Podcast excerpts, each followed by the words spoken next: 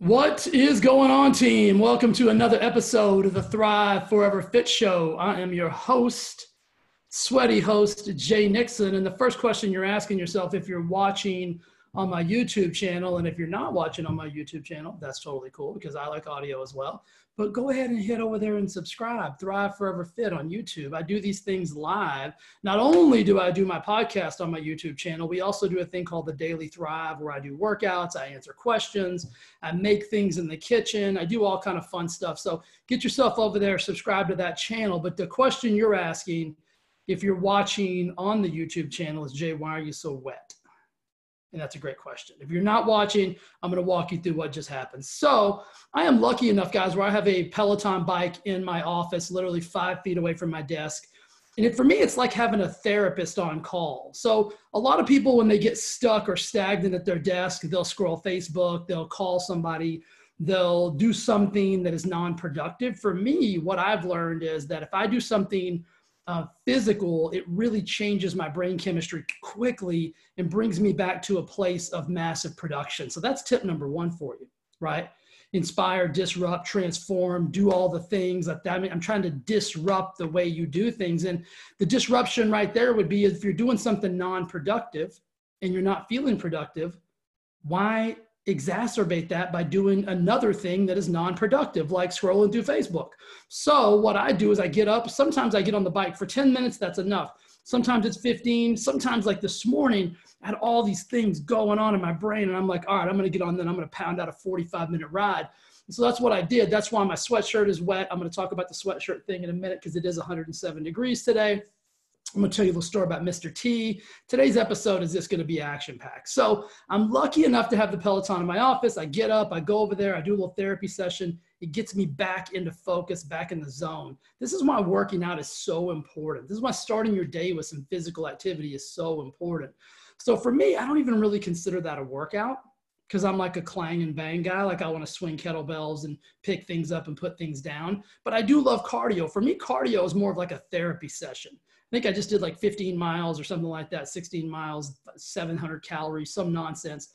But for me, that's a therapy session more than a cardiovascular session. For you, that might be all the workout you need to get in the day. So if you're somebody who doesn't work out very much and you got a pelly in the office, maybe hit like a 15 minute ride instead of a 45 minute.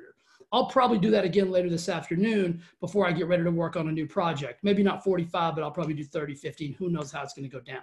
So that's why I'm wet. That's why I'm sweaty. That's why my sweatshirt is soaking wet. There was not a water balloon fight, nothing crazy. Um, it's just how I get myself into focus.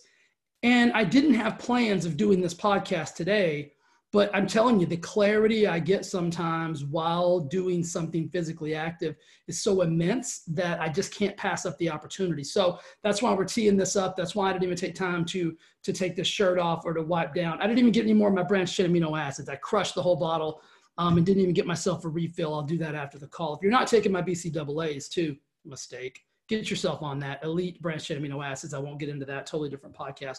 So here's what today's talk is about. It's about the Peloton. It's about Mr. T. It's about Nick Saban. It's about your coach.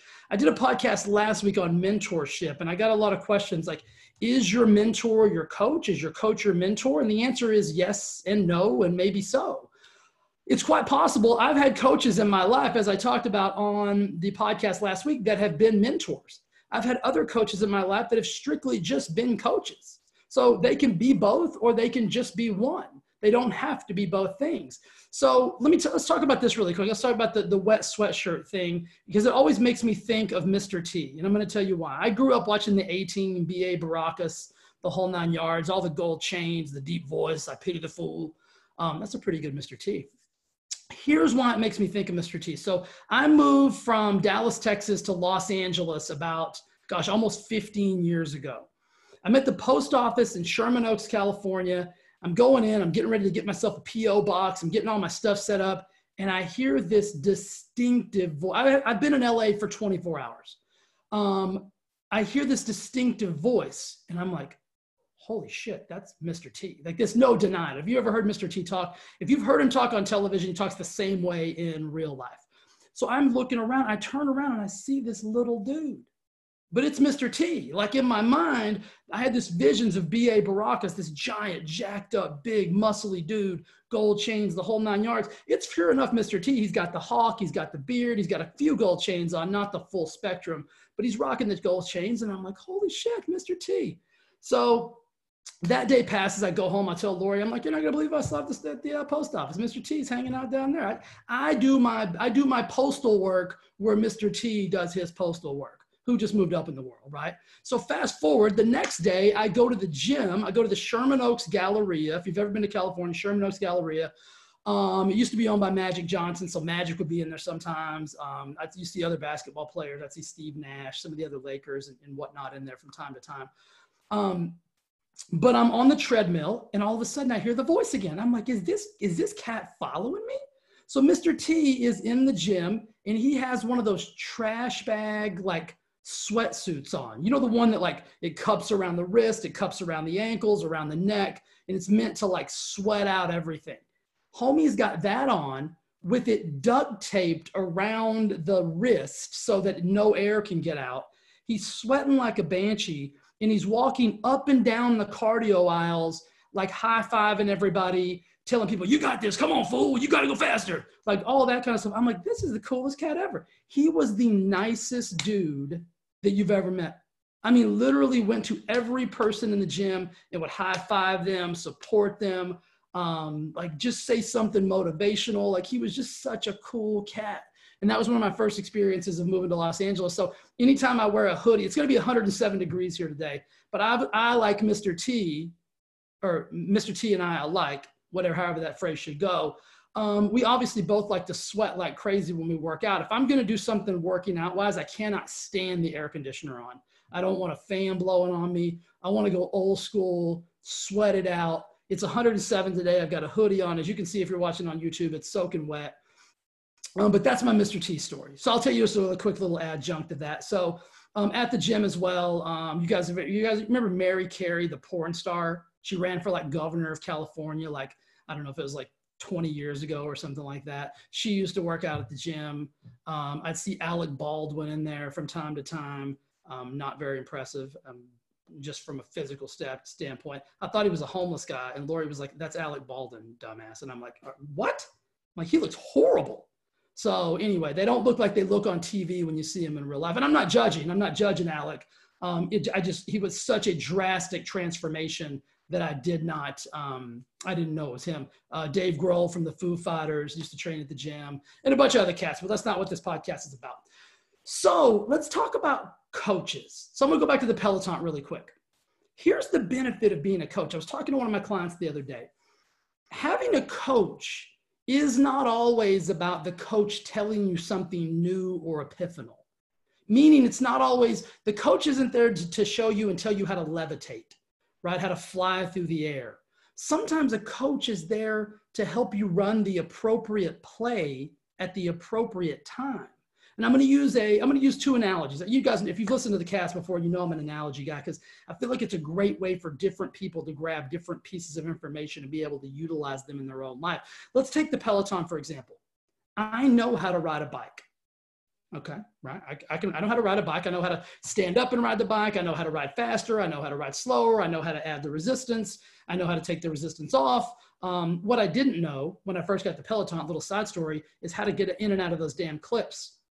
You know the clips I'm talking about, the little shoe things with the thing you clip in and you can't move your foot anymore. I'd never done that before, so I know how to ride a bike, but I'd never actually clipped into anything. So the first time I'm in here, I get the Peloton, I'm, I'm fired up. I got my shoes, I got the things on them, I'm clipped in, I'm rocking and rolling, sweating like crazy like I am now. Comes time for the ride to end, we got a problem. Lori's on the phone. She can't hear me screaming. I can't get out of the bike. I can't get out of the clip. I don't know how. I mean, this sounds stupid. I legitimately had to take the shoes off, leave them in the bike, come to my computer, watch a video go back to the bike, put the shoes back on, which is harder than it sounds like it would be. Try to do it again. Scream for Lori a few more times. Even if she was on the phone, I really wasn't screaming, but I did scream once um, because it was like, how am I going to get out of this damn thing? So then I put the shoes back on, try to get out again, can't do it. Re un I mean, can't get out. Take the shoes off, leave them in the bike, come back, watch another video. After about 20 minutes, I figure out how to get the shoes off the bike, and I haven't had a problem since. But that was a bit of a thing. So I could have used a coach on that to teach me how to levitate or at least get out of those damn things. So my point is this I know how to ride a bike.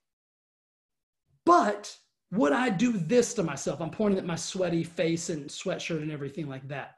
Would I know when to pedal faster and harder and this and up and down and sideways and, and, and have the music flowing and the beats and the cadence and the resistance and the output and this and that? No, because I'm not a professional cycle instructor.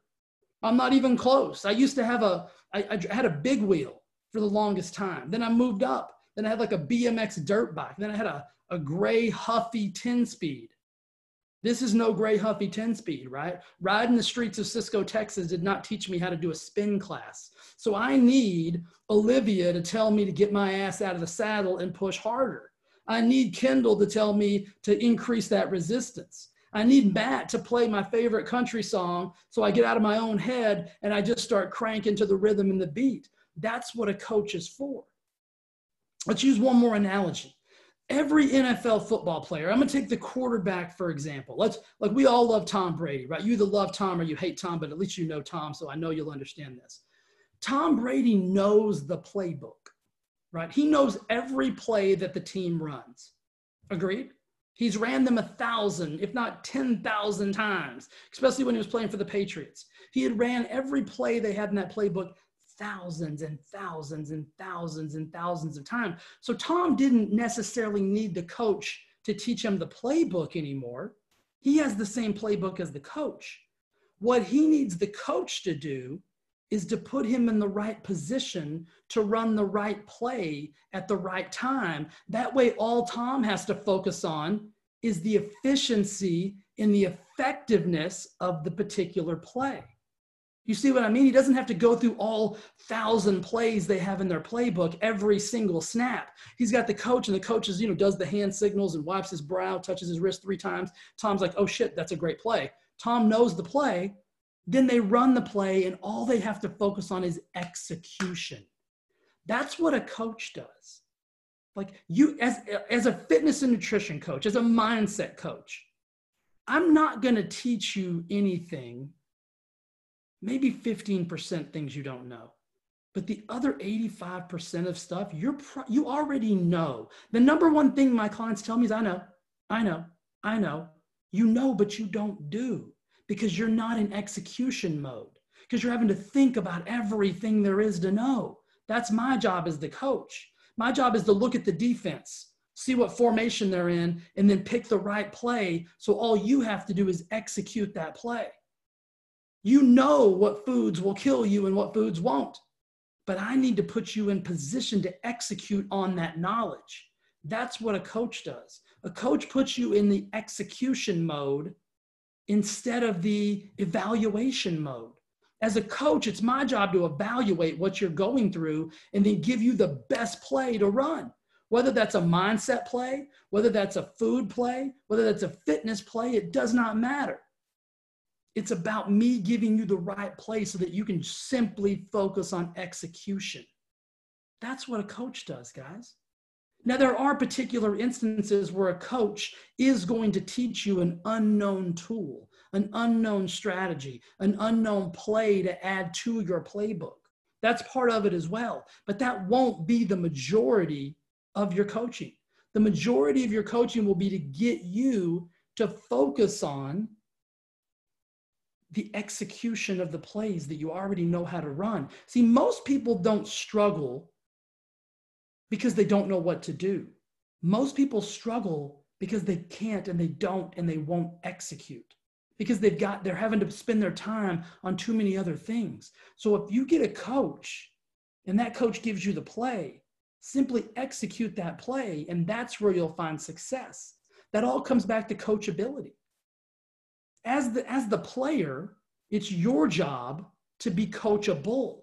So when the coach gives you the play, when I tap my wrist three times, touch my forehead, and do the goofy ears, you're like, that's a great play, coach. Don't focus on the play, what the other play that you thought we should run. Focus on the execution of that play, and that's how you will get success. That's how you'll get success. That's how you'll go further faster. I'm going to leave you with this. I'm a, as the older I get, I, always say this. People are like, hey, you're a sports fan. Who's your team? Blah, blah, blah. The older I get, the less I like sports in and of themselves. And the more I like the individual units of what sports bring to the table. And what I mean by that is, I am a Nick Saban fan, not because I like Nick Saban's teams, but because I like the way Nick Saban executes. I like the way Nick Saban focuses on how he runs his team. I heard something last night because Nick just came down with with the with the big COVID nineteen, um, and so they're saying, what's it going to be like to not have Nick on the sidelines this weekend? And the guy they interviewed said it's going to be huge. Now, in thinking of that, there's others assistant coaches and assistants to the assistants and defenses and offense. But what this guy said, he's an analyst. He played college football, played NFL football. David Pollack is the guy's name. David said, The one thing I know about Nick is this he controls everything. And I admire that as a coach. Not from the perspective of he doesn't let his other coaches coach because he does, but he doesn't take things for granted. He keeps things in perspective and he knows exactly what each person should be doing and when they should be doing it. So that way he knows that if his coach is executing at a high level. See, that's another thing. Just because you're a coach doesn't mean you don't need a coach. I have a saying I say, never trust a coach without a coach. I guarantee you, Nick Saban has coaches and mentors that he relies on to keep himself at, t- at the tip of the spear. And so the deal is with this why I, why I respect Nick is, and there's a quote that I'm going to give you right here at the end to let us go on. You guys have heard um, probably this before, but it's a super powerful quote. And I'm going to leave you with it. Then I'm going to shut my mouth. I'm not even going to tell you to join the Wellness Lab Launchpad at the end because you should already be there. If you're not, so here's why I admire Nick. Here's why I admire guys like Tom Brady. Here's why I admire guys that take their craft at a serious level. Because it's about coachability, it's about execution, it's about efficiency of action. And that's why I respect guys like Nick. That's why I respect guys like Tom. And I've never been a fan, quote unquote, of either of any of their teams. But the older I get, the more I look for people who can execute, people who are coachable, and there's something about somebody who's coachable, and there's something about execution that just makes me freaking happy. So here's the Nick Saban quote. He's famous for saying this. He's, he's talking about how players in general, right? So he says a good player wants to be left alone. Hmm. A great player wants to be coached. An exceptional player wants to be told the truth.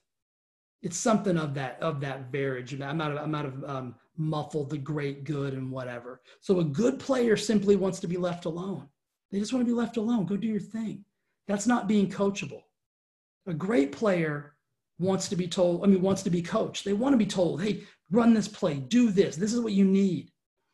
An exceptional player, the best of the best, what you want to be, you want to be told the truth because inside of the truth is where you can execute. If we're not giving you the truth as a coach, then you, you're never going to execute on the right play. You're always going to be running the wrong play at the wrong time.